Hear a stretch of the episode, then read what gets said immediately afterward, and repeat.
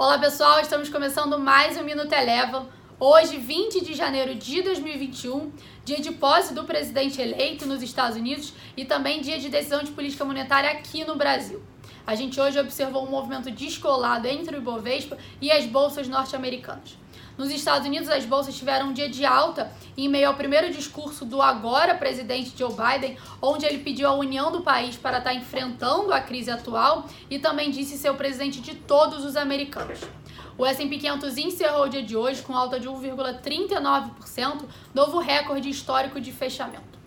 Já aqui no Brasil, o Ibovespa teve um movimento descolado dos mercados internacionais e encerrou a sessão com queda de 0,82%, com os investidores apreensivos com a possibilidade de atraso no processo de imunização contra a Covid-19 por conta da falta de insumos vindos da China.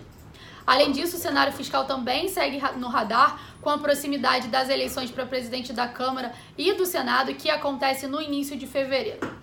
Vale e bancos contribuíram para o desempenho negativo do índice na sessão de hoje.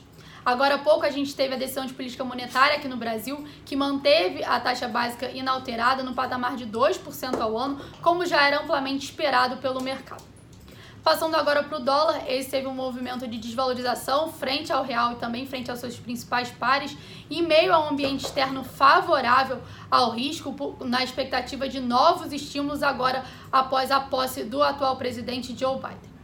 O dólar por aqui encerrou o dia com queda de 0,63%, cotada a R$ 5,31.